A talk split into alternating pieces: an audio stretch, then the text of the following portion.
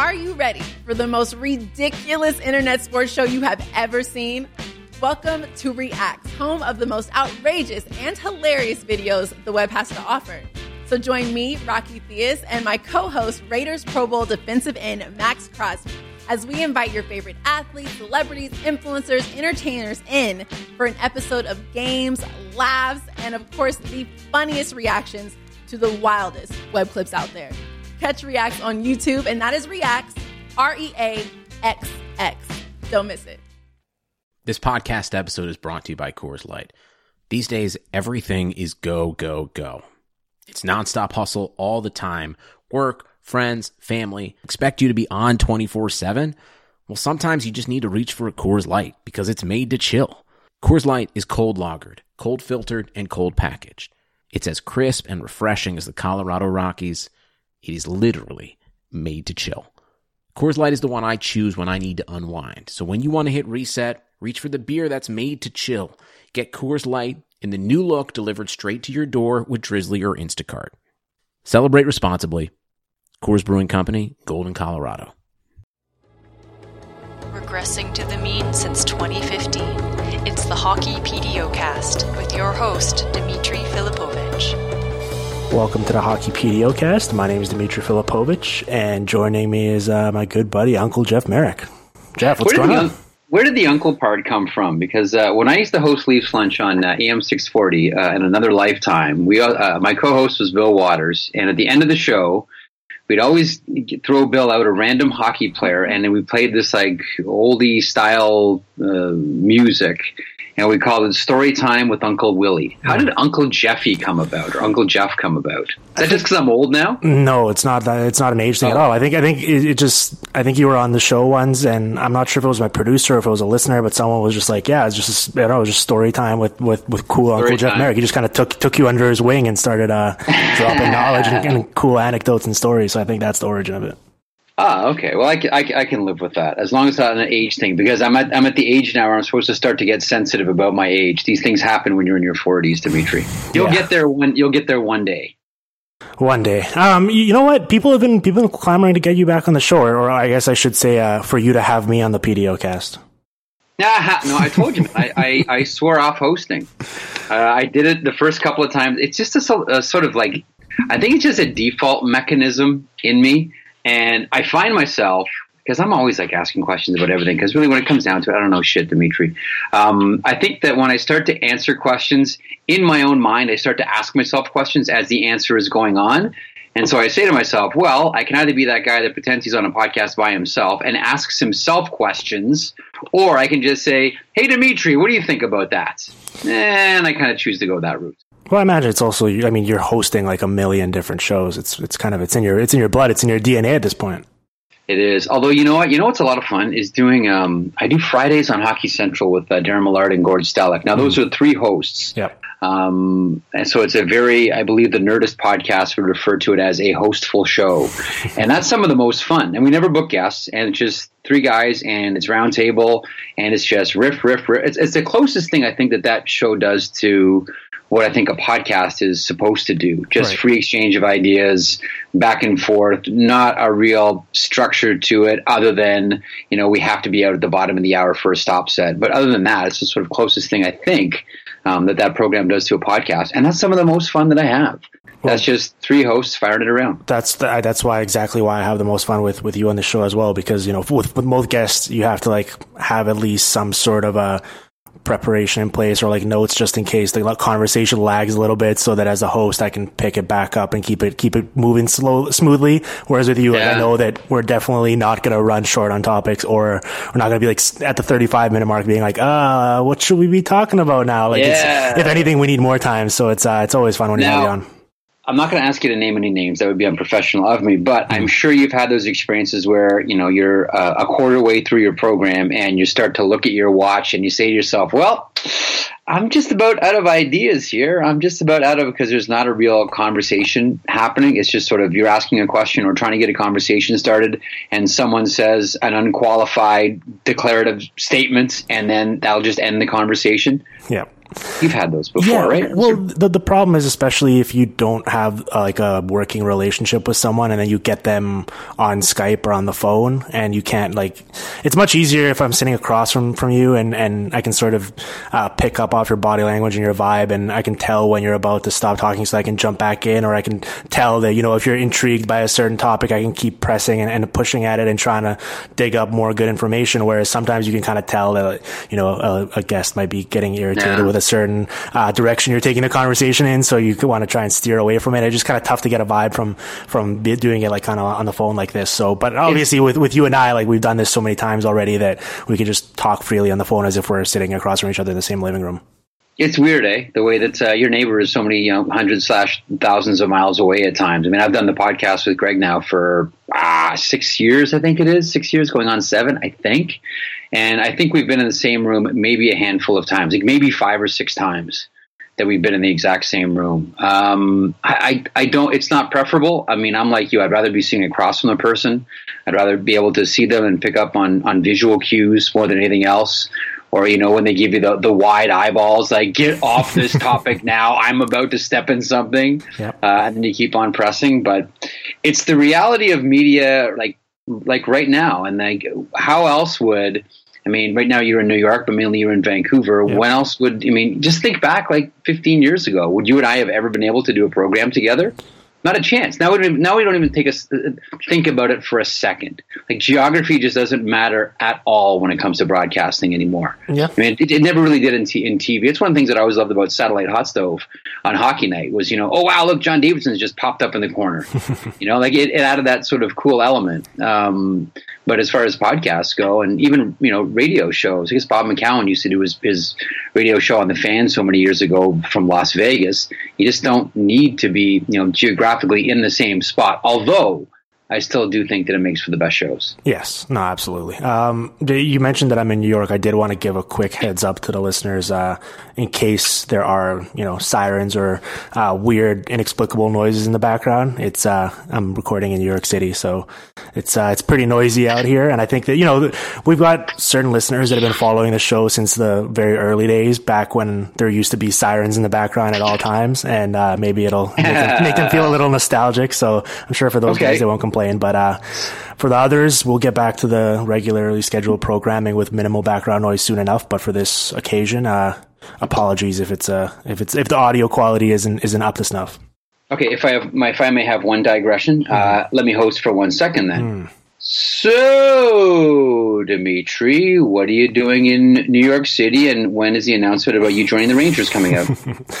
Well, who's, well, you know, it, it could also be the Islanders or the New Jersey Devils. There's yes. enough teams around here where the mystery remains uh, remains no, that's that's very good, and a lot of teams will do all of their interviews off-site anyway. I mean, course. if you're the Philadelphia Flyers, why would you want to do it in Philadelphia? If you're the Montreal Canadiens, why would you do it in Montreal? If you're the Dallas Stars, et cetera, et cetera, et cetera. So.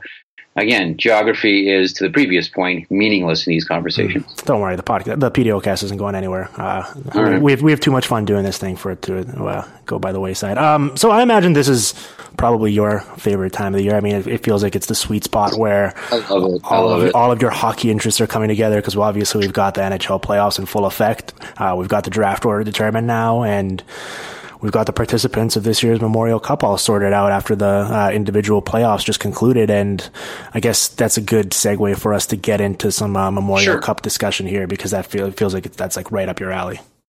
It's a lot of fun. If it weren't already co-opted by the Disney Corporation, I'd say it's the most wonderful time of the year. Uh, Stanley Cup playoffs, that's always a lot of fun, uh, as always. But you know, since I, I started at Sportsnet, and to be honest with you, one of the reasons I came over when I left CBC um, for uh, for Sportsnet was you know the chance to do junior hockey.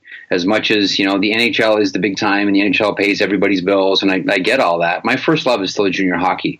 Um, can still remember vividly going to Toronto Marlboros games as a kid. Uh, you you know you could get uh, two for one deals. You go see the Marlboros at the Maple Leaf Gardens in the afternoon, then stick around and watch the Maple Leafs at night. Uh, they used to offer those packages. So I sort of grew up with you know seeing junior hockey uh, on par with the NHL. Also, the WHA on par with the NHL, watching the Toronto Toros. Um, but always in the back of my mind, I always said to myself, if I ever get a chance to do anything with junior hockey, I'm going to jump at it. I know the huge eyeballs aren't there. It isn't perhaps to some people as sexy um, as the National Hockey League, but I just love the game. Remember talking to, to one OHL coach about it. I said, you know, I, I really enjoy the NHL. We all do as professionals, and it's perfect and it's wonderful. It's the zenith of uh, of hockey. And I said, so why I, I, can't I still can't figure out to myself why I love junior hockey so much. This is years ago. And he said, I'll tell you exactly why. He said, in the NHL, there's about eh, five big mistakes that lead to scoring chances. Like everything is really perfect. Know, the coaches have it pinned down. Like there's about five big mistakes that lead to scoring chances and that type of over the top excitement that comes along with it. In junior hockey, you get about 30 of those. And and that's really true. And I think it underscores one of the things that we don't really talk about too much when it comes to, to hockey and really really all of our sports. Isn't part of the beauty of it, isn't part of the greatness, it isn't part of one of the things we love about it, how sloppy it can be.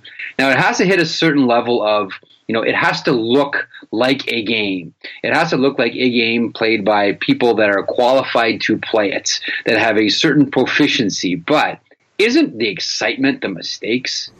Like I don't think we celebrate. I, We look down our nose at the mistakes. I know we certainly do when we do intermission panels. Oh, you can't have this. This guy needs to get his ass nailed to the bench. Right. And that may be true from a coach's perspective. We talk so much from the coach's perspective. From fans' perspective, that's glorious. What a turnover! That was awesome. Oh my God! You see Brandon Montour? How do you let Ryan Johansen get behind him like that? Oh my God! What a rookie mistake! Yep. What a glorious moment in the game. Instead of looking down our nose at it, I don't think we you know celebrate the badness of hockey in a lot of ways. Well, and that, that, ties into the discussion we were having a lot at certain points last year. You know, when we were trying to figure out ways to increase scoring, and and I, I was always making the point that it's not necessarily the actual goals themselves that we need to worry about. It's it's what they sort of represent or what they lead to, and just in the sense that uh, if you open the game up a bit more, and, and maybe one way to do that is removing uh, the offside rule, as we've discussed many times. Oh, yeah. all, all, of a sudden, you kind of open yourself up to a more free flowing game and potentially more back and forth chances, which leads to more goals, which leads to more lead changes, and, and makes you feel like teams can come back even if they're down two nothing or three one early on, and that's kind of the epitome of junior hockey. I feel like where like you just have to keep watching at all times because it could just change on a dime in a hurry. Yeah, it's great. You know, one of the things that I've always felt about sports I was talking to a friend of mine about this last week. You know, a sport is great when you get a lot of chaos in it, and you know, the, for a lot of sports, you know, one of the objectives um, as a team, like as far as coaching philosophy goes, you know, when the opposition has, you know, in this case, the puck, you need to create chaos. You need to create confusion. You know that that's that's when it's best because out of that comes opportunity. Um, and this is one of the things that I like about the Pittsburgh Penguins. And I think I talked about this on. I certainly talked about it on MDSW. I think I may have talked to you about it as well about the idea of you know the strong side defenseman holding the line and just getting a stick in there to create a little bit of chaos which ultimately, you know, led to the two goals that that that won in Game Seven for the Pittsburgh Penguins, but also, you know, allows a back checking forward to reload into the neutral zone and allows, you know, increased offensive opportunities as opposed to just which is what a lot of people or a lot of players are conditioned to now and this is this rests solely on the coaches here because they instruct this when you see a 50-50 play the instinct now isn't to go for it the instinct is to back off I don't know that that create. Well, I do. I know it doesn't create chaos. It creates safety. And when sports is safe, it can get really boring really fast. Mm. So I have a question for you as someone who sure, uh, follows major junior uh, in all the leagues very closely. Like, do you think that just generalizing, do you think the most coaches in in those leagues are um, focused more on uh, sort of winning games and, and, and being a successful team or developing the players? Or do you think that those two things uh, go hand in hand? Yeah, the the safe answer, and every coach will tell you, well, we're really here to do both. You hmm. know, these are young men we're shepherding through the. Make no mistake about it you know these coaches aren't doing this out of the you know the, the kindness of their hearts. You know no one this isn't a charity situation for any coach in the chl find me you know any one of the 60 teams where a coach isn't taking a paycheck uh, and doesn't have aspirations to coach at a higher level. Now some may just be you know settled where they are but they're defining themselves by their wins and not how many players they graduate to the next level or how many young men you know they they are going to send to various universities uh, across canada and the united states um, so I think the real answer is they're coaching to win. Mm. That's primary. Um, But the way the programs are structured and the way that junior hockey is sort of structured, um, you know, you build up, you take a shot at it, you dip down again, and then you come back. Now, there are some teams that perennially, we look at the London Knights, for example, maybe the best example, you know, stay at a certain level. And there's a number of reasons why they do that and how they're able to do that. Recruiting is not an issue for the London Knights, I assure you. But generally, the way that it's done is, you know, you have your big moment, you go for it, you're either successful or you fail, and then you start rebuilding again. Like one of the four teams that's in the Memorial Cup this year, the Saint John Sea Dogs. Now, in 2011, they won the Memorial Cup at the Hershey Center in Mississauga. And they went almost immediately back to rebuilding this thing, right? And now they find themselves back in the Memorial Cup. But if you go and you know, if you have a look at some of those drafts, like you look at specifically 2012 and 2013, I mean, they're hitting at every single level, right? Like it's Thomas Chabot, boom, Matthew Highmore, boom, Matthew Joseph, boom, Nathan Noel, boom, you know, Spencer Smallman, boom, uh, Samuel Dove McFalls, boom, they're just nailing it. And that formed the basis uh, of their team. And then you realize, hey, you know, we have a, a, legit shot at this thing. That's where you say to yourself, okay, now we make our last minute touches. Now we make our trades. And all of a sudden, you know, Bokondji Imama comes in, the Tampa prospect, probably the toughest kid in the entire CHL. Uh, Julien Gauthier, the Carolina uh, Hurricanes draft pick, I want to say 21st overall, comes in uh, from Val-d'Or. You know, Callum Booth comes in uh, as a starting netminder. So that that's kind of the way uh, that it, that it's done in junior hockey. So a lot of coaches will tell you, you know, they're developing in those years in order to crescendo at a certain season. Like every team, sort of in the back of their mind when they're looking at the program, has in the back of their mind, okay, this is the year we're going to peak. You know, you looked at the Brandon Wheat Kings last year. Last year was a year they were poised to peak, whether it was Quenneville or whether it was Hawryluk, like they had Nolan Patrick. They had those players ready to peak for last season. Mm-hmm. You know, this year Saint John Sea Dogs, this year Seattle Thunderbirds. Like next year the Regina Pats, and they're you know they're hosting it uh, in the 100 year anniversary. So the answer for Junior, I'm being long winded here. Oh my God. This is why I'm not an analyst because nobody else gets a breath of air. Um, the answer is twofold. One, they're there to win, but the way to win too in junior hockey is you need to be developing in the years where you're having a downturn in your winning cycle. Right. Yeah, that makes sense. Well, so I know that uh, we were trading some messages back and forth. I think last week uh, off the air, and you kind of hinted at the fact that you thought that the Sea Dogs might be uh, the best team of the bunch. Yeah. Do you, do you do you still feel that way? I do, I do. Of all of them that I've seen, and I think you know Seattle's going to give them a good run for their money. C- Seattle is um, a dynamic team and a highly skilled team um, that can and they're getting really good goaltending from, goaltending from Stankowski. Um, uh, they are a team that can score in bunches um, that have, as we see with you know Alexander True, uh, Nikolai Ehlers' cousin yesterday, uh, clutch goal scoring. You have a great penalty killer in Donovan Neuls. Uh, you have a top six group of you know Matthew Barzal and Keegan Kolesar and Ryan Gropp and Nolan Volcan and Scotty Eisner. Like you've got top six that can score. You've got good penalty killers. You have Ethan Bear. Uh, on the on the back end, the Oilers draft pick, they're they're going to be a really tough out here as well. As Regina found out, as Kelowna found out, and anyone else, you know, Everett found out. This is a tough team, but for my money, um, when you look at the Saint John Sea Dogs, you know they have, you know, does it? Uh, just off the top of my head, ten players that have been drafted in the NHL. Another who just signed with an NHL team, and Matthew Highmore. So you have a real solid pro-looking team uh, that can play a lot of different ways. And the nice thing about Saint John is, you know, a lot of junior teams sort of load up on the one line. Mm-hmm. You know, this is our scoring line. These guys are going to score, you know, 60% of our goals. You know, if you have a game where Matthew Joseph, you know, isn't scoring, uh, and he isn't getting it done. Hey, there's you know Joe Veleno is going to score, Nathan Noel is going to score, Spencer Smallman is going to score, like Julien Gauthier is going to get a pair of goals. Like they're insulated enough that they can still you know score their way back into a game. Plus, they have you know, probably, I shouldn't say probably, they have the best defenseman in junior hockey in yeah. Thomas Chabot, you know, who logs, you know, minimum 25 minutes. I think it was game three against Blainville. Yeah, I think I had a, a peek at it. He was at 36 minutes. I mean, just, they just like leave him on the ice, him and Chase Stewart, just like leave the pair on the ice. And Chabot is, you know, you can just tell, Dimitri, because I mean, you watch junior hockey. You can just tell that some guys have outlived junior. Yeah. That okay, yeah, you know what? I'm here six months too long. Yeah, that's Thomas Chabot. He's he's he's outlived junior hockey. He's ready for the pro challenge, and you can really tell. Well, so the interesting thing, I was looking at this a few weeks ago, and the Senators uh, were last in the league this season in terms of production they were getting from uh, players on their rookie deals. I, I, believe they got only the one point, and it was uh, an assist from Curtis Lazar, who they wound up trading at the deadline. And you know th- that's obviously not great. You'd, you'd much rather be on the higher end of things because it shows that you've been drafting well and you have young guys on the way that'll be able to contribute for cheap in the years to come. But at the same time, you yeah. look and they have this crop of Logan Brown and Colin White and Thomas Chabot coming, which is uh, exciting for them. I, th- I think the, the, question that I have, obviously spinning it forward, is: Do you think that you know you say that Chabot has sort of outlived uh, his the, what he can really kind of stand to gain playing at this level? Do you think he's yep. ready to take that next step and step into the Ottawa Senators blue line as soon as the start of next season? Because you know we saw that just how good he looked at the World Juniors, for example, uh, around around Christmas time, where he kind of took the hockey world by storm, and it seemed like he might even get a look with the with the Senators uh, this season. Um, yeah.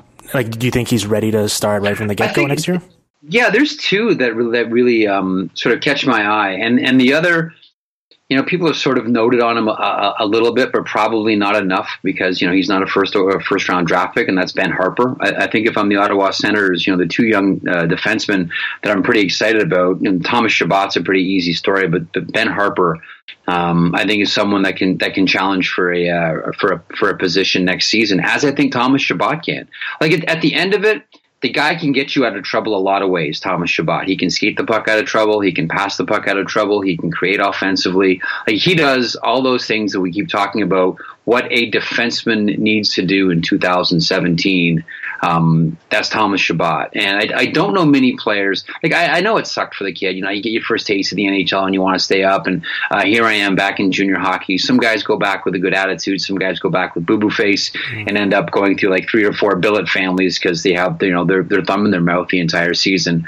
Um, I don't know many players though that were harmed by going back for that what some would consider extra junior year. It's not as if he's going back for his OA year. He's not, you know, for for, for you know getting a little taste of the NHL and then going back. I, I don't know many, if any, players that were hurt by that. Like look what look what Thomas Chabot's going to have under his belt now you know, a great World Junior Championship, which in a lot of ways, to your point, Dimitri, was his coming out party. Mm-hmm. You know, after that, I mean, I mean, he was just outstanding on that Canadian blue line. I mean, yeah. Char- Charlie McAvoy was same for uh, for USA, and already he's in the NHL legit with the Boston Bruins. Um, so he's got that under his belt. He's got the big coming out party. Everybody knows him. Uh, President Cup trophy, you know, QMJHL champions with the Saint John Sea Dogs, and a chance um, to win the one trophy that many hockey players will tell you is the hardest to win because the window to do so is just so small and so short to win the Memorial Cup. That's a pretty good resume to come into next season with, let alone the confidence this kid is going to have.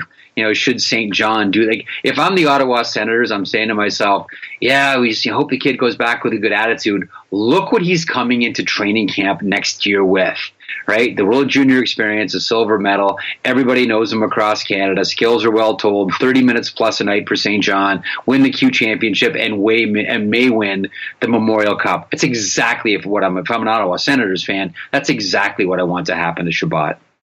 Yeah, well, evaluating defensemen at this level is always so tricky and trying to project how they're going to do at the next level. I mean, you know, a guy on on uh, that could, he could be teammates with as soon as next season uh, in Cody Ceci. Like, do you remember what your thoughts on him were when he was playing on the 67s and I think yep. and wherever he played after that? Like, like, are you were you a fan of his game at the time when he was coming up to the league, or were you uh, a bit skeptical my, of him? My thoughts my thoughts are the same. He's he's good. He's not great. Mm-hmm. He's a, a, a, good. He's not a top pairing defenseman. He's just and there's nothing wrong with it unless he's you know he's he's misslotted. He's just a good defenseman. He's an NHL defenseman. He's not a top pairing NHL defenseman. He's not anyone that's going to move the needle for you, but he's a body on your blue line. And in junior and in junior hockey, you know that skill set you know tended to to stand out. The skill set that he had tended to stand out a little bit more. But at the next level i, I watch cody Ceci's games and i say to myself he's okay. You know he's just an okay defenseman. Yeah it's it's bizarre with him though because i feel like he was billed as being uh, a bit more capable offensively, but now when you watch him with the puck, I don't know if it's just a like a confidence thing where he's just not playing his game or what he's what he's capable of. But like as soon as he gets it, it's basically a hot potato situation where he just tries to get it off the glass and out. It's like he's he's been like kind of rewired to just play the most conservative way possible. And, and, it's just, it's, it's disappointing because obviously he's still a young guy and this isn't necessarily who he's going to be for the rest of his career. But just like based, based on where he was drafted and the way he was talked about and all those Jonathan Drouin rumors, like they're just yeah. tough to reconcile all those things. Here, the, the, see the thing about that is it, it's an interesting point because there were a couple of seasons there that I want to say he was up around between 55 and 65 points. But let's not forget I mean, he's a defenseman that's getting the puck up to players like Sean Monahan, uh, Tyler Toffoli, Shane Prince. Like he's getting the puck up to players that are going to bury. Like he's getting the puck to 100 point guys, you know, and 50 goal scorers. So you may look at that and you say, yeah, maybe the numbers are a little bit inflated considering the players that he's getting the puck to. But then don't forget too. I mean, that was the that was the you know the ultimate Ottawa Senators pick. He's an Ottawa guy playing for the Ottawa 67s, drafted by the Ottawa Senators kind of that, yeah. that feel good show Showtime, you know, made, made for TV draft pick.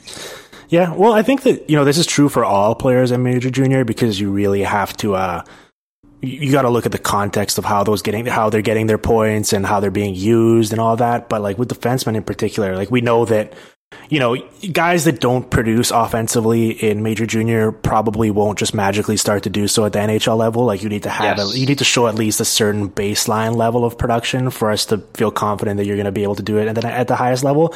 But at the same time, I do, I do wonder if there's something to the idea that a guy, uh, especially playing on the blue line, might just be like so much more I don't know, talented or advanced in the way he's processing the game or what he like sort of the the plays he's seeing two or three steps in advance from his teammates and maybe the guys he's playing with just can't sort of read and react to that. So it's not, it's like, it's like he can't kind of spread his wings playing at that lower level. And then all of a sudden you go up to the NHL, you start playing with talented guys who can skate faster and read the play. And all of a sudden you see all these breakout passes and maybe the point totals start to come. So evaluating defensemen just like that is like, it's one of those things where you might just need to actually watch them very closely on an individual case by case basis to know what they're actually capable of moving forward. I have such a hard time evaluating defensemen, not mm-hmm. just at the uh, at the junior level, or the NHL level as well. But hearing you talk about that make, and make that point, you know, who comes to mind right away is Connor McDavid. Mm-hmm. You know, I can't I can't tell you how many times I saw Connor McDavid throw the puck to a player like Nick Betz or Nick Baptiste, um, and they didn't know what to do with it because whoa, I don't get the puck here. Whoa, what the, what, you know, you just can't think at that level. You just can't think at the McDavid level. Um, and that's where you say to yourself, okay, I need to, I need to watch, I just can't game sheet this guy. I need to watch this guy to see what's actually happening. And you say to yourself, okay, well, you know what? If that's not a pass to Nick Betz, but that's a pass to Alex DeBrincat, is it in? Mm. You know, if that's a pass to, you know, I don't know, if that's not a pass to Nick Baptiste, but it's a pass to Dylan Strome, is that thing in the nets? And, you know, chances are, yeah. Um, so I think that's why you need to sort of have a look to it, and that's that that marriage of you know watching the, the player, and I think you know reading um, the, the statistics on him. And McDavid is the one guy that I look at and I say, man, I, I would shudder to think, you know, what would have happened, you know, had it's funny because I, I, mentioned this to him last year when I talked to him. If Dylan Larkin wouldn't have went to University of Michigan and instead, because the Erie Otters held his rights, you know, went to the Erie Otters. You know, could you imagine Dylan Larkin and Connor McDavid playing together? I mean, they would just would have torched the OHL. It would have been yeah. ridiculous, right? Mm-hmm. Um, but the minute that is funny because there were two teams that were never going to pressure him to go to the CHL. In fact, they would do the opposite, considering he was going to Michigan. One was Detroit, and that's who grabbed him, and the other was Minnesota. And I remember that draft, and I remember saying to myself, oh man, you know what? We could have something special in the OHL as long as neither Minnesota or Detroit draft Dylan Larkin. And sure enough, there's the Detroit Red Wings taking Dylan Larkin and ruining what could have been something real special with the Erie Otters. Hmm. Uh, where do you where do you stand on? I'm sure I don't know if we've had this discussion in past podcasts, but if you were uh, running a team, and obviously it, it, it, sort of is on a case by case basis, but just generally yeah. speaking, where would you want your young prospects to develop the most? Like, do you are you an AHL guy, or would you rather them just dominate at at the lower major junior levels, or, or like what would you prefer seeing from your from young prospects that you're drafting? I, I don't want uh, I don't want to uh, put any of my prospects in a situation where they will get hurt, mm. um, and so that's where you have to. I, so I you're not playing at the, at the AHL level then. Uh, what's no? I mean, not play. What do you mean? I mean, if there's if you're strong enough and mentally smart enough to play in the American Hockey League, then yeah, absolutely. But I still don't think that there's one cookie cutter. I think everyone's everyone's a little bit different. You know, there's some guys that can walk in from the Swedish league and, and, and dominate. There's some guys that need some time in the the American Hockey League because you know more than anything else, that's the the, the defense finishing school, right? Like that's yeah. in, in a lot of ways what the American Hockey League does for a lot of players is it teaches you to play the other side of the puck. Know, that's what the that's what the American League does. Oh, by the way, just as an aside, at what point, speaking of the AHL, at what point will people finally, or they, do they have too much of a, of a bias from Edmonton media and what they did to him while he was there? Um, at what point are people going to start talking about the great work that Dallas Eakins has done with the uh, with the San Diego Gulls and those players that are now up with the Anaheim Ducks? Whether it's Brandon Montour, whether it's Shea Theodore, whether it's Nick Ritchie, whether it's Ondrej Kase you know, the defense I know is sort of handled by Marty Wilford in a lot of ways, but at a certain point, because if it's any other team, you're starting to make NHL noise about the guy. Yeah. How come everyone's silent about Dallas Eakins? Well, he didn't let the media eat unhealthy in the press box, so uh, you probably won't see too many glowing reports from those guys. Then put some broccoli next to a cookie. He had the nerve to do that.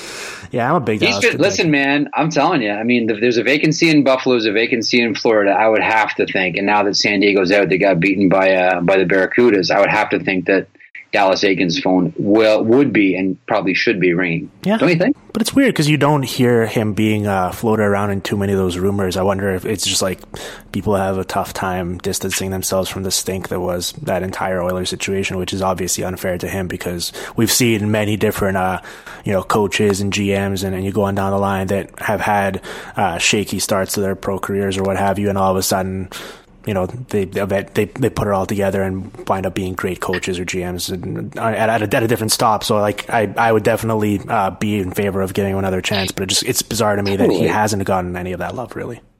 You know, and the funny thing, and this just comes back to you know, when you see someone write about this, just call them out on their BS because they're being lazy. Mm. And the one criticism you always see of Dallas Eakins is, "Oh, we can't go through another season of swarm defense. We can't go through another season of swarm."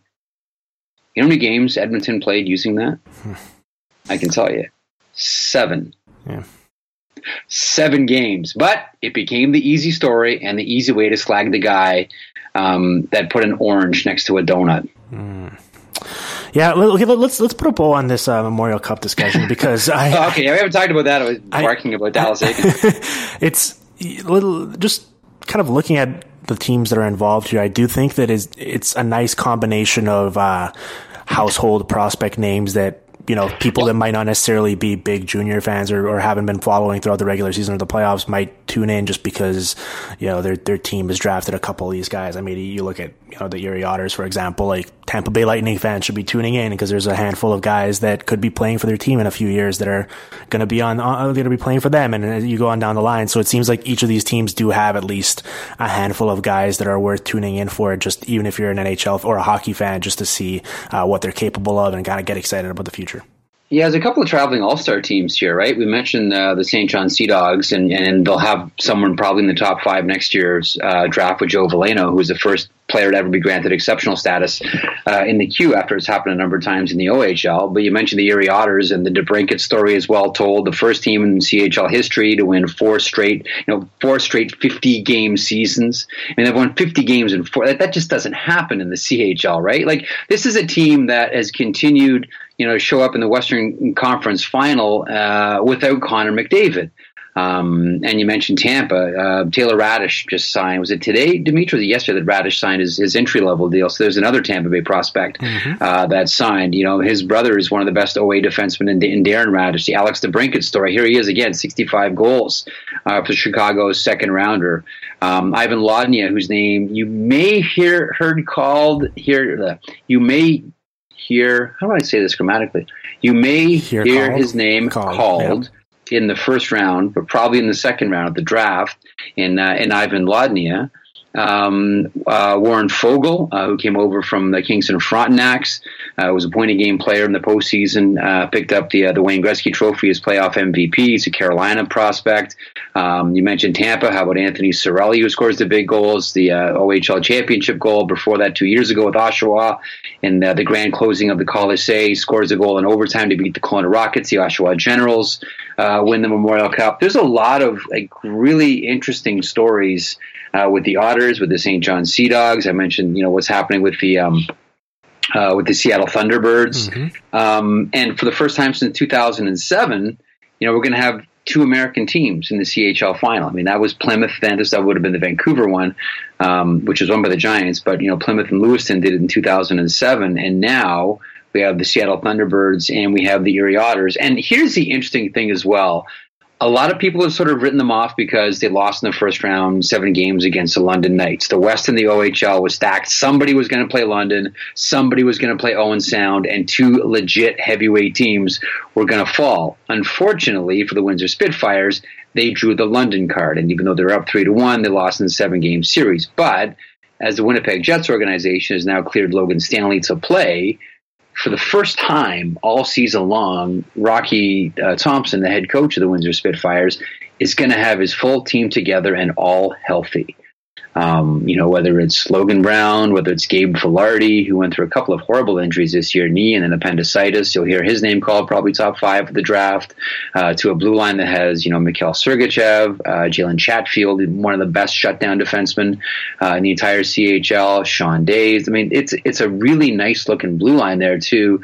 And then Michael DiPietro, who, if you've ever met the kid or, or listened to the kid or talked to the kid, you'll realize instantly he's one of the most charismatic players in the entire CHL and a really good goaltender uh, who will be drafted in the first couple of rounds this season as well. So it, the interesting thing about this year is there's no Cinderellas. Right? There's no like, oh, our goalie got hot and Anthony Mantha scored a ton of goals, and here you go, here's Val-d'Or representing the Q. Like, it's not like that. Like every single team is a powerhouse. You know, every single team is either a top 10 team or just outside of the top 10 uh, in the year end rankings. So all four teams are legit heavyweights in the CHL this year, all going head to head starting Friday as Windsor opens up against Saint John. Yeah, I mean, even with uh, with like the Thunderbirds, for example, I think that uh, if you stack them up against the other three teams, they might have uh, like the lowest quantity of, of household name prospects. But then, I get like, would you do you think it's fair to say that they might have that like the absolute best one in Matthew Barzal. Like I think he he there a case to be made that he's the best player uh, heading into this tournament. Yeah, you might get some you might get some disagreement with the Thomas Chabot crowd. Mm-hmm. I know it's it's chalk and cheese because they're different positions. Right. Uh, you know, some will tell you Alex DeBrincat. Um, but yeah, if you want to just you wouldn't put it this way, you would not go wrong if you said, you know, come Friday, um, that the best player in the CHL, the best player in this tournament, the best player in the CHL is Matthew Barzal. I mean, he is so creative, uh, so gifted, like amazing vision, great production, plays on, you know, one of, if not the hottest line in the CHL with Kolesar and Gropp. This is, that's a dynamic. And the, and the thing is, too, is we still don't know a whole ton about it. Like, I've only watched Seattle two, maybe three times this year. Yeah. Like, I don't know a ton about Seattle. Um, and, and no one really does um, outside of you know scouts and the hardest of hardcore uh, CHL fans because it's not a market uh, where you're going to watch uh, a whole ton of games. Like you look at that final series, you know the majority of games weren't even on TV in Seattle.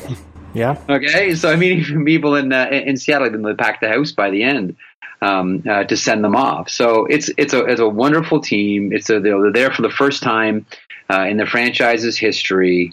Um, they lost, I think it was like almost 300 man games this year as well. So they've overcome injuries to get there, and you know, and they were a force, and they were um, they're owned and run by a guy by the name of Russ Farwell, who NHL fans will know as you know the ex Philadelphia Flyers general manager who did the Eric Lindros trade. Um, and it made a lot of nice deals, whether it's you know Austin Strand or Aaron Hyman bringing these players in uh, for a run. Um, it's a good team, and I'm looking forward to to because I've never met outside of Matthew Barzal and uh, Ryan Gropp. I haven't met any of these kids, so really, really curious to meet uh, Ethan Bear, who I've never talked to before. Who's a fascinating player and interesting guy. You know, born and raised on a on a Cree reserve, just a couple of hours outside of Regina. Really good defenseman, Edmonton Oilers draft pick. So we're looking forward to that, and uh, and looking forward to see some fantastic and hopefully some sloppy hockey. Mm, yes, in the, the, Memorial Cup, sir. The sloppier, the better. Um, yeah. So let's let's pivot here a little bit, and as we start to talk about uh, this upcoming draft class and the draft lottery, um, is it fair to say that Gabriel Vilardi of the of the Windsor Spitfires is the best uh, guy from this year's draft class that'll be playing in this tournament? Uh, he. Let me just grab my list here. But uh, yeah, Vilardi is going to be your top guy. Hmm. Um, you know, uh, Halifax. You know, didn't make it through, so no Hischier. Uh, the Wheat Kings neither, so no Nolan Patrick. Um, and well, I mean, if Mississauga would have made it through, there would have been some talk about how Owen Tippett. I mean, it all depends on on what your cup of tea is. Owen Tippett's probably the best pure shooter um, in the entire draft. Uh, but yeah, Gabe Vilardi is Gabe Vilardi is your guy when you're looking at draft prospects this year. There's, not, there's not a ton like last year. Right. I mean, every every year it's funny because you know one of the guys we'll focus on too is Joe Veleno, who's not even available for this year's draft, but is in next year's top five. So, Right. um, but yeah, there's there's there's not a ton this time around. Um, so I haven't really had a chance to talk about the draft lottery on the show since it happened, but uh, where do like where do you stand on uh, the the Nolan Patrick versus Nolan Hischier debate? Because I, I believe you've you've stuck to your guns and had Patrick atop your Yep. draft board all year, but Yep. have, like has how close has it been for you, and has there been uh, certain close. points where you've been like tempted to kind of fl- uh, sw- swap them? Uh, when I get my hipster moments, I am. you know, when I get when I get my like when I get my hockey hipster hat on, uh, and I let my stubble grow a little bit. I said to myself, "Yeah, I'm going to put the Swiss kid number one, man." Um, yeah, no, I've I've I've seen you know no reason uh, to to bump Nolan Patrick off the top spot. Um, he's a coach's dream. He's safe in, in every single situation. Like the thing about Patrick, you and I have discussed this before. He doesn't do one thing that's spectacular. He just does everything so well. Right. You know, he's like the ultimate, you know, utility uh, knife. He's like your Swiss Army knife. Yo, kill a penalty, no problem. Got a power play? Yeah, I got that. Five on three? Yeah, I got this too. Five on five? Yep, got it. Like he's that guy. Last minute of play, protecting a lead. Yep, you got it. Like that's that's who he is. Now, the interesting thing about Nico Hischier, I mean, much like a player like Cody Glass with the Portland Winterhawks, I mean, what a rise from the beginning of the season. You know, I mean, he's come from. You know, I remember after the Ivan Hlinka talking to a couple of scouts who both said the exact same thing. Yeah, we like him. He's loaded with skill, but he's very selective where he when he chooses to compete and when he chooses to play. And don't know if it's an injury thing. Don't know if it's a, a fear thing. But I said to myself, well, he's going to a situation that in Halifax, it's not going to be great because the Mooseheads are the youngest team in the CHL. There's a lot of kids there, and they're going to be tested by a lot of big teams in the QMJHL. And this kid got cross checked and high sticked and slashed and punched and all of it. And through the entire season, he got better and better. So where we didn't see Nolan Patrick, you know, improve month to month, uh, we did see that from Nico Hischier. So the temptation is when you start to see that type of movement, you know, to you know to to move the positions. Now, would it surprise me if New Jersey, you know, ended up taking Nico Hischier? Not at all. You know, I was told early on. I talked, I texted a couple of people from other teams and said, you know, where do you hear New Jersey's at? And the message I kept coming back is they're leaning Hischier, um, but there's a couple of key scouts uh, that really like Nolan Patrick. It may come down to what Ray Shero really thinks. Hmm. And I was on Hockey Central about three weeks ago, and we had Shero on, and I said, you know, every time because I generally talk to a couple of scouts, usually every day, usually by the end of the night. And one of the questions I always ask is, who was there today? Just like I'm, because I'm curious, like which general managers go. You know, especially when the season is over for them. Right. And, you know, at least a few times a week, oh, Shero was here. Oh, Shero was here. Oh, yeah, Shero was here. Shero was here. And I said to him, I said, you know, how many, wh- when did you start to hit the road? Because by the time the season was over, like Ray Shero was hitting the road hard. Um, so he wanted to go and, and have a look at everybody. And he said, yeah, you know, I think he, I think he said like early January, he really started to get out on the road and, and sort of see what was out there, suspecting strongly that his team was going to be involved in the lottery and he better get a good eyeball on all these guys. Um, so it's close. It, it wouldn't surprise me at all if Nico Hischier ends up getting selected first overall, nor would it surprise me uh, if Nolan Patrick gets uh, gets selected first overall. To me, the draft gets interesting at number three, and that's why I think in a lot of ways the Dallas. Star, I mean, sure, like New Jersey wins it because they got the first pick. Right. Philadelphia wins it because they're going to get the consolation prize, which may end up being like the legit number one when everything's all said and done. Right. Um, but you look at how the Dallas Stars moved and what they can do with that pick as well. Like they can just, you know, sit there and execute the pick. That's fine. Um, or they can trade down. Maybe if I'm Dallas, I'm looking at the Buffalo Sabres. Now they have a GM and Jason Botterill and say to myself, you guys need a defenseman. Uh, we know that uh, Miro Heiskanen is there at number three, and that's probably the guy you would covet. We can still get the player that we want at was Buffalo 8 mm-hmm. um, and pick up an asset along the way, or we can even trade down you know, or we can even move that pick as part of a package for more picks for next year's draft uh, when we all strongly suspect it'll be even deeper. To me, Dallas is interesting because they have so many options. I, I, I don't think for a second New Jersey's not going to make the pick. I don't think for a second that that uh, the Flyers won't make the pick. Right. But I can't tell you the same thing about the Dallas Stars because Dallas to me is the most interesting team initially in the draft this year. Yeah, it's kind of it's kind of a bummer for a team like the Colorado Avalanche though, because you know oh. they, they, lose what sixty of their eighty-two games. They give up like over hundred more goals than they score, and now all they really have to show for it is Look, the fourth pick in like a two-player draft. Are you with me on? I know you're with me on the offside on the uh, mm-hmm. on getting rid of the lines. Are you with me on this one? For the lottery, everybody gets the same percentages. That way, you don't get that nonsense of what Vancouver did at the end of the year. Yeah. That way, you don't get what Buffalo did a couple of years ago, trying to get Connor McDavid. Yep. Yeah, everybody right. gets the exact same amount, the, the exact same percentages. So whether you're tanking or not, you barely miss it. You missed the playoffs by a point. You missed it by twenty. Doesn't matter. You have the same shot at getting the first overall pick. I'm with you 100%. I have been the entire time. You know, I get asked a lot about how I feel about tanking, and, you know, people show how, like a team like the Canucks, for example, it's like, oh, look, they were actively trying to lose games, and then, you know, because because of karma, they wound up getting the fifth pick, and it's like, listen, as long as you're incentivized to lose as many games as you can and potentially increase your odds of getting a higher pick, you should be trying to do so. Now, if the league steps in and prevents, takes it kind of, takes that decision out of the team's hands, then all of a sudden, obviously, it'll stop making sense to lose games intentionally. And that then we'll see teams maybe play uh, more competitively throughout the end of the season. So it's, it's as long as, as long as you're incentivized to do so, you'd be stupid not to, but I don't obviously yeah. like it as a fan of the product. No, and it's one of the weirdest conversations I've ever had. Like in my capacity, I've been like really lucky to work with a lot of general managers that, that have come through. Specifically, when I was doing that old strategy room show uh, before the uh, before we got the NHL deal, I love doing that because they just float GMs through. And you know, off the air, uh, I'm not going to reveal any names here, but I mean, I'd always ask, you know, most of the general managers, you know, what's it like when you're out of it? Like, what's it like watching your team? When you're already out of the playoffs, like when you have no shot at making it. And they all tell you the same thing. It's bizarre, but it's true. You get mad when they win.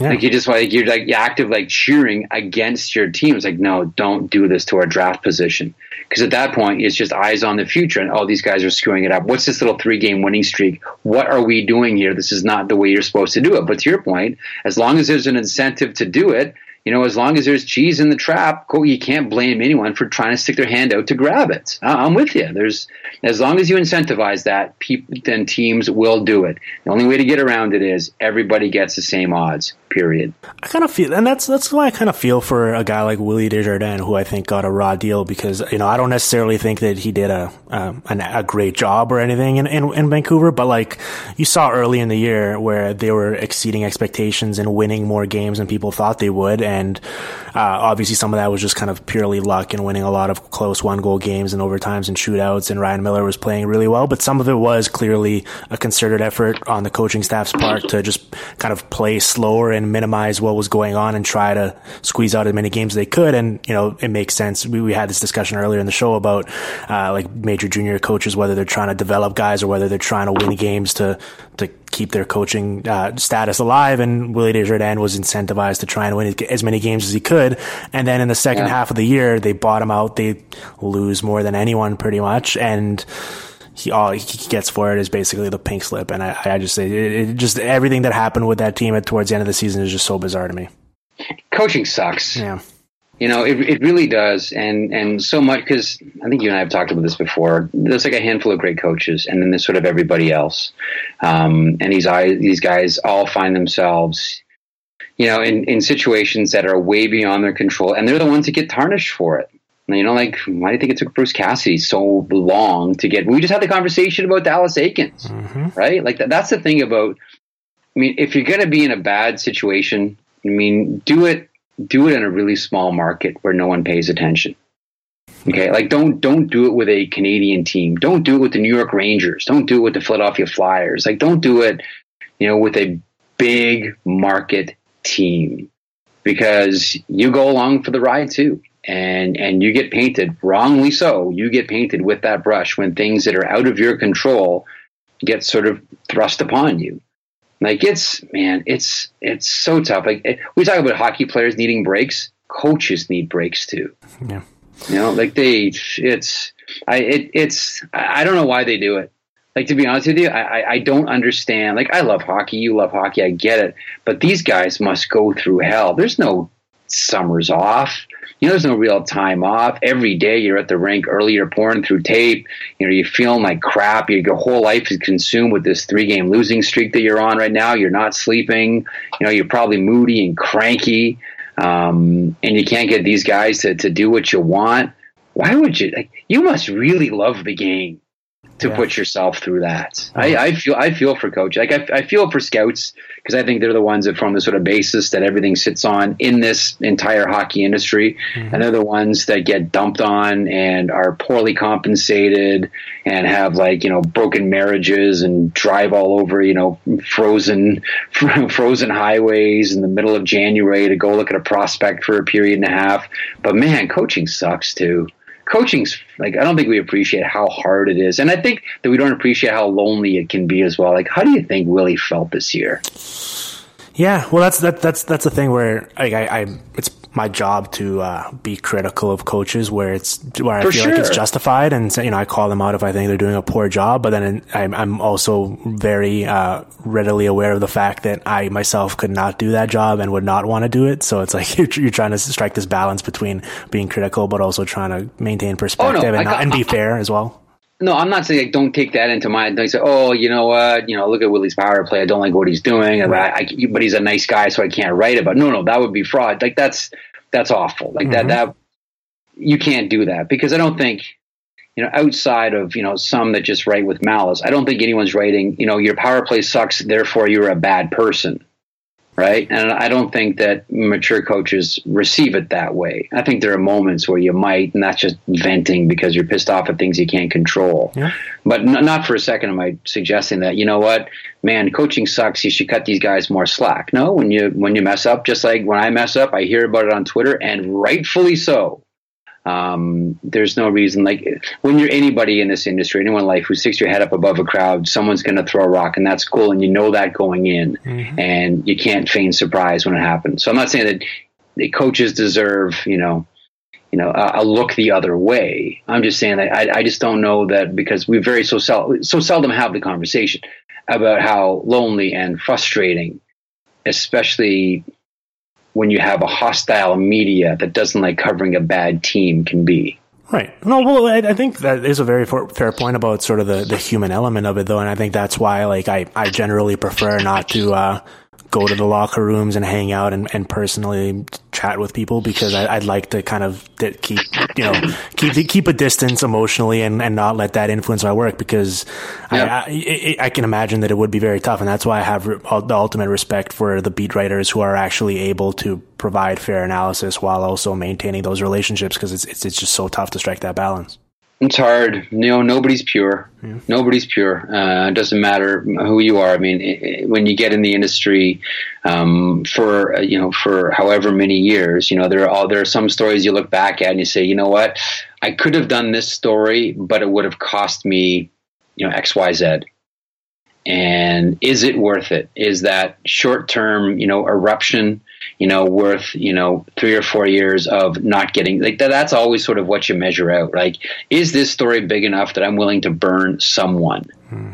and end that relationship, which has produced other bits of information and led to other stories? Like, it's hard. Like, essentially what I'm saying is everyone's got a hard life in this industry. oh, cry for us. We get to watch hockey games and write about them and talk yeah. about them. Oh, oh, listeners feel bad for us. Yeah. No, no, no, no, not, not, not for bad. a second. I'm just saying that I, I, I, do respect whether it's you know the hockey writer or the hockey coach. I mean, there are certain balances you have to strike, and hockey uh, media people have their own you know challenges. Specifically, when you get deep into a career and you have friends and allegiances and sources that you become loyal to. Absolutely. Okay, two quick things, and then uh, I'll let you go because I've taken up enough of your time. Uh, so I, I, have I have answers to both these questions, but I'm curious for your take since you follow this okay. stuff more closely and have been doing your uh, monthly prospect rankings this season. Uh, give me one guy that you think think is going to go lower than he should in the first round, and give me one guy who, for whatever reason, has red flags that would scare you off, but you think some team is going to take him higher than you probably would advise them to. I think the guy that would scare me is Michael Rasmussen. Mm-hmm. Um, that was my guy as well of Tri City. Um, he's big and he looks like a pro hockey player. And listen, he had a really good prospects game and, and he impressed me. But, but, I look at I look at a lot of power play production um, for him. I, I, would like to see more five on five. Um, he's seducing because he looks like a pro player right now. Um, but I, I, have the feeling that he may end up getting chosen higher than maybe he should. Mm-hmm. Um, but again, then it's taken me a long time to come to that realization about players like him. Um, but I feel like you yeah, had him at like around like the 10th spot earlier in the season, right? And, yeah, you, have kind of progressively knocked him down a little bit. Injuries, injuries have hurt there, and then mm-hmm. when you look at the power play versus five on five production, you start to you start to knock down. Um, but there is still something to be said about a big hockey player who can play, right. who can compete. I know you know it, it's pretty hip to like the five foot ten guys, the water bugs out there. um, there there is still you know plenty of room for a guy that can move with six five six foot five. Um, the guy who I think may end up going lower, and you know, every year we're looking for that Cam Fowler, Jakob Chychrun, you know, the one guy, and usually it's a defenseman um, that falls and falls, and you can't figure out why. Considering at some point, you know, he was considered the number two prospect, which you know, uh, a couple of years ago, Jakob Chychrun was mm-hmm. uh, right behind Auston Matthews, and for me, that guy this year is Timothy Liljegren. Yep, my guy as well.